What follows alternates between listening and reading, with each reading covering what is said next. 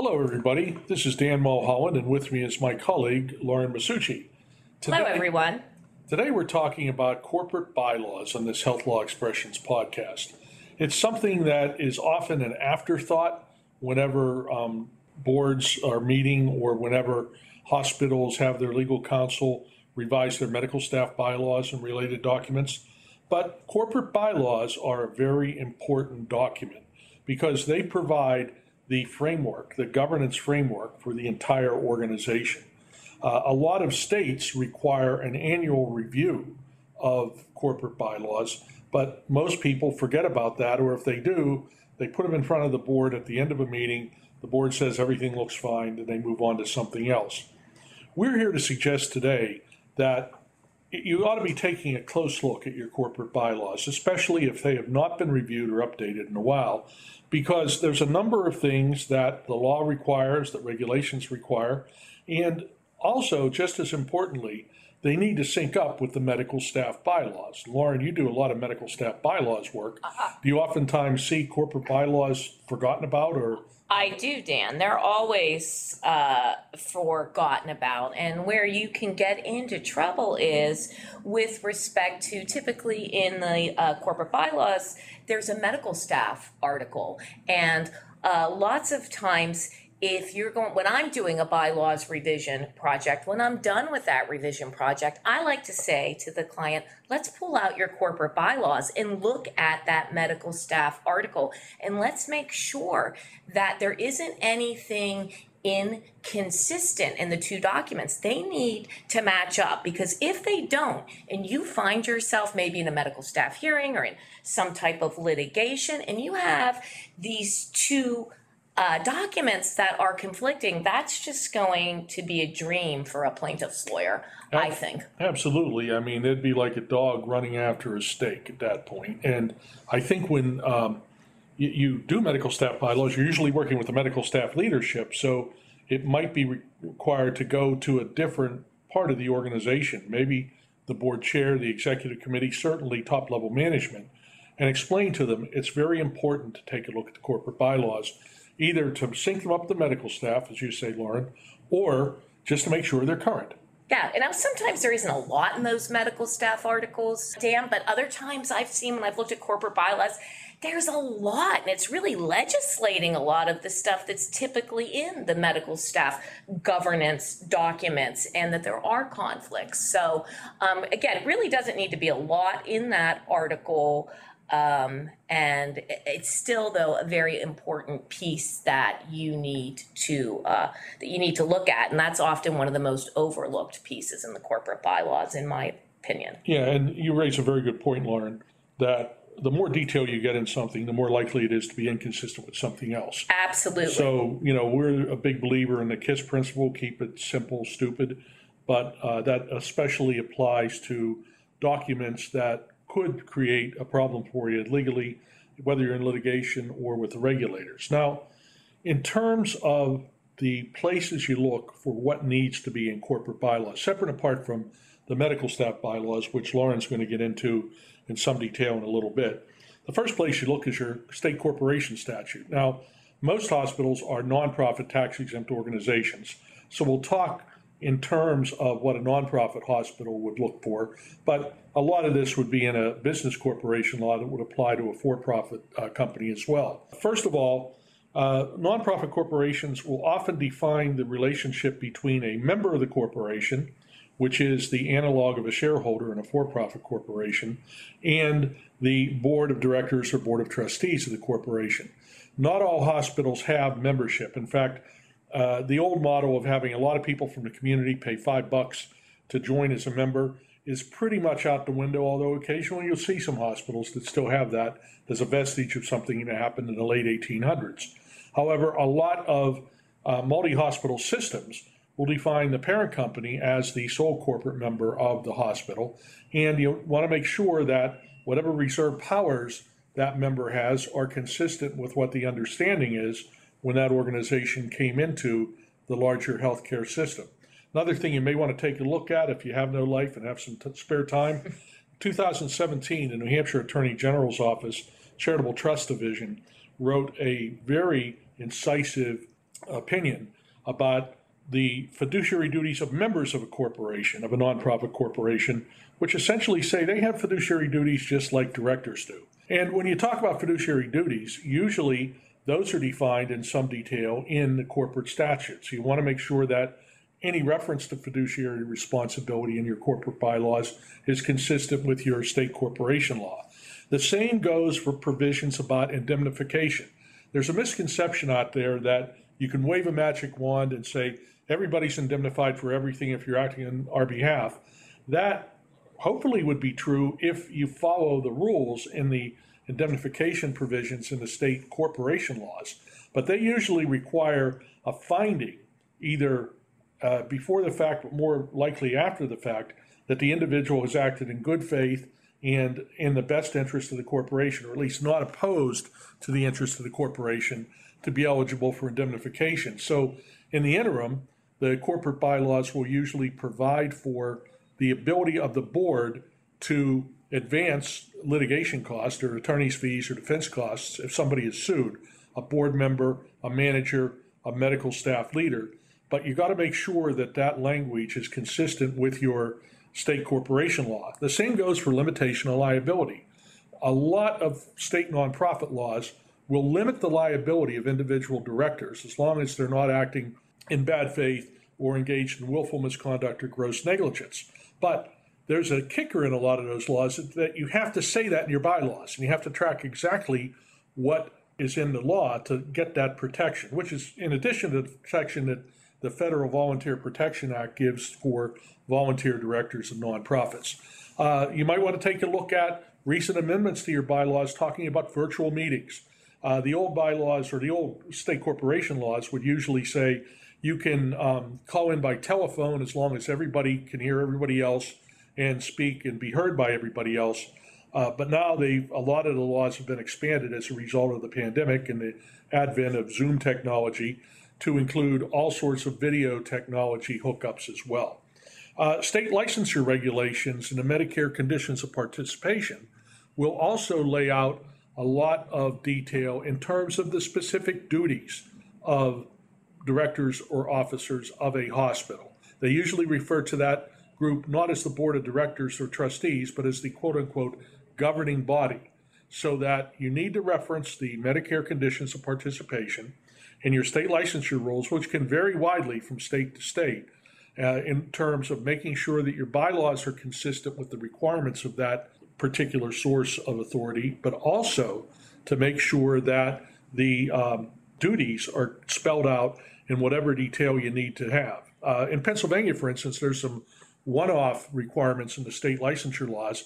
For instance, they require a uh, board of a hospital to have at least one meeting a year that is open for attendance by the general public. They don't have to participate, and you can put on a dumb show of saying how great you are and then adjourn the meeting. But you still have to have that in your bylaws, and when you get surveyed, you have to have a uh, open meeting. Yeah, Dan, what other place you want to check in, in addition to, you know, your state law and the Medicare conditions of participation, you also want to check the accreditation standards, whatever accrediting body you use, whether it's the Joint Commission, uh, DNV, HFAP, they oftentimes have provisions that set forth requirements uh, for the governing board. So you want to make sure that your corporate bylaws are consistent with what is in those provisions. And that's a good point, Lauren, because oftentimes you not only have to look in the governance section of those accreditation standards, but also in the medical staff section to make sure that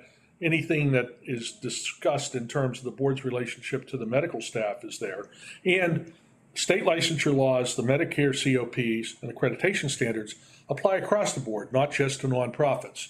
Now, there's one other source of authority you need to look at for a nonprofit tax exempt corporation, and that's guidance given by the Internal Revenue Service for 501c3 organizations. For instance, we always recommend that corporate bylaws of a nonprofit exempt hospital have language to define so called independent directors because you have to identify those individuals on your 990 informational return.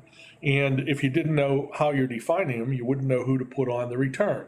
And independent directors are basically someone who has no economic connection with the organization, and their relatives don't either. So you need to define it that way, but that becomes even more important when you're talking about approving executive compensation or any other transaction with a board member in order to take advantage of the rebuttable presumption test that's in the regulations uh, under the excess benefit transaction rules in section 4958 uh, of the tax code.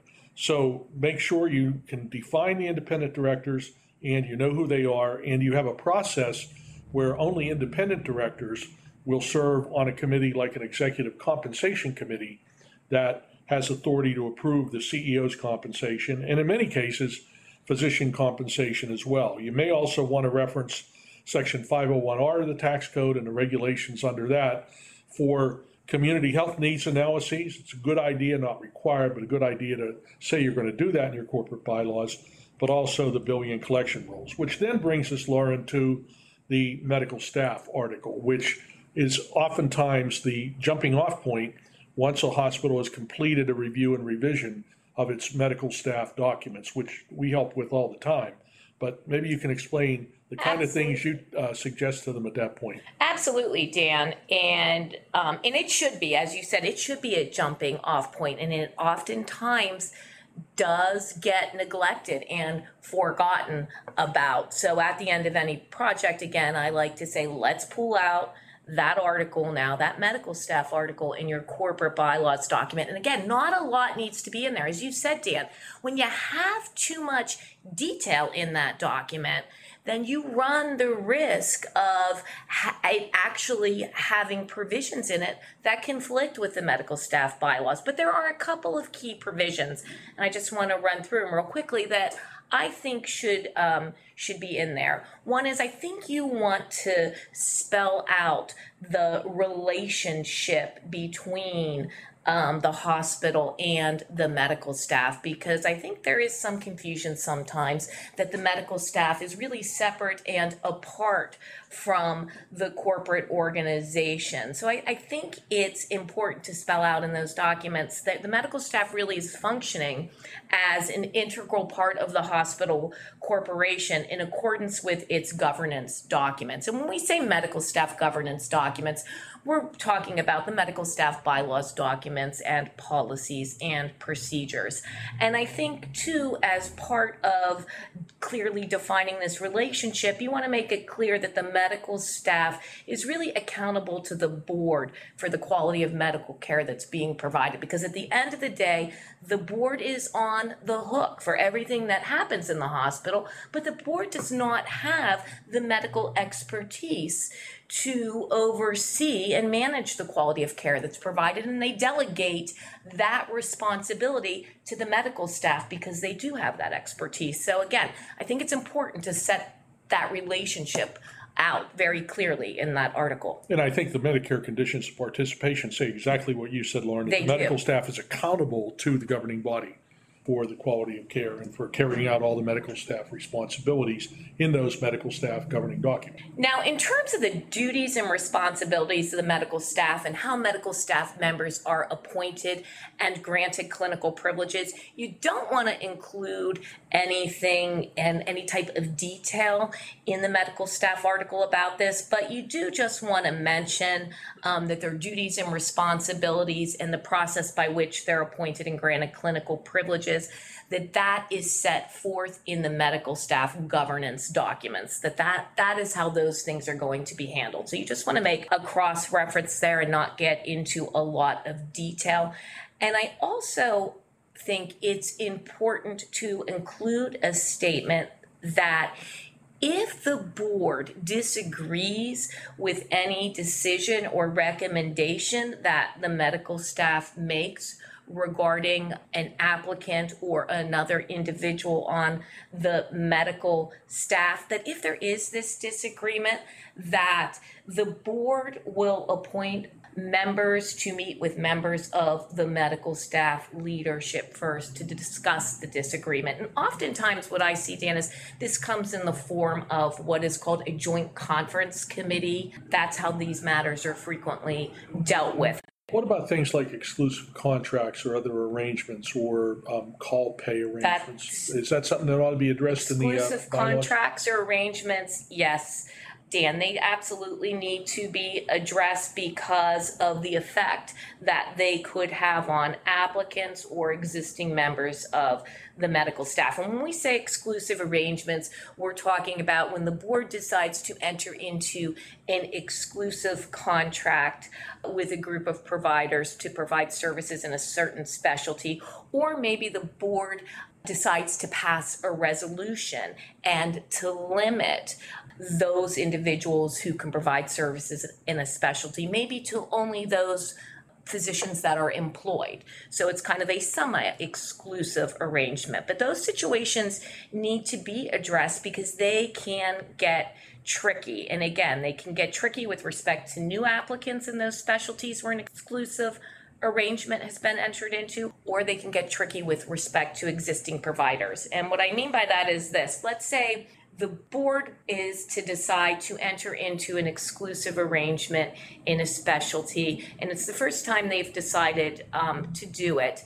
And there are going to be certain practitioners then that maybe aren't part of that exclusive arrangement. So you want to make it clear when that decision is made, what's going to happen to the clinical privileges of those people who aren't part of the exclusive arrangement. And you want to make it clear that those people aren't going to be eligible to continue to exercise their clinical privileges and that there is no right to a hearing. So you want to be proactive and address that up front.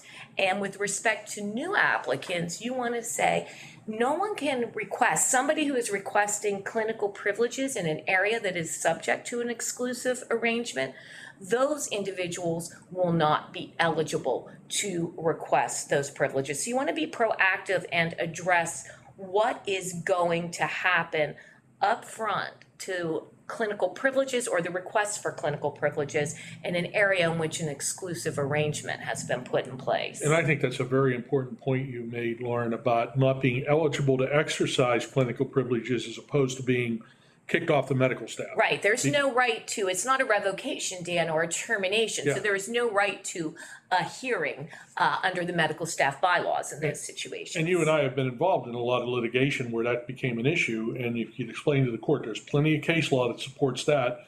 We're not doing something that would impact or besmirch the individual's character by saying that they're incompetent or misbehaved. You're simply saying we made a business decision based on our needs and the needs of the hospital and the community and the patients to limit who can exercise those clinical privileges. That was a very good point. And another, to, to follow up on that, not only there's no right to a hearing or an appeal, it's also not something this comes up oftentimes. Is this something, so now I'm not eligible, is this going to get reported to the National Practitioner Data Bank? And no, it is not, because again, this is an administrative business decision. It's, there's been no subjective determination about somebody's qualifications or their clinical competence uh, or conduct. Again, it's a, a business decision, so no reporting at the state state level or to the National Practitioner Data Bank.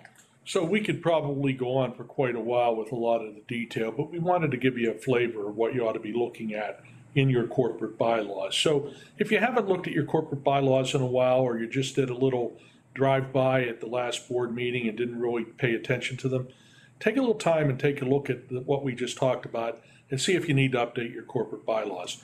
I'd like to thank everybody for joining us on the podcast today, and like to thank Lauren, uh, since this is her first of many podcasts. Thank you.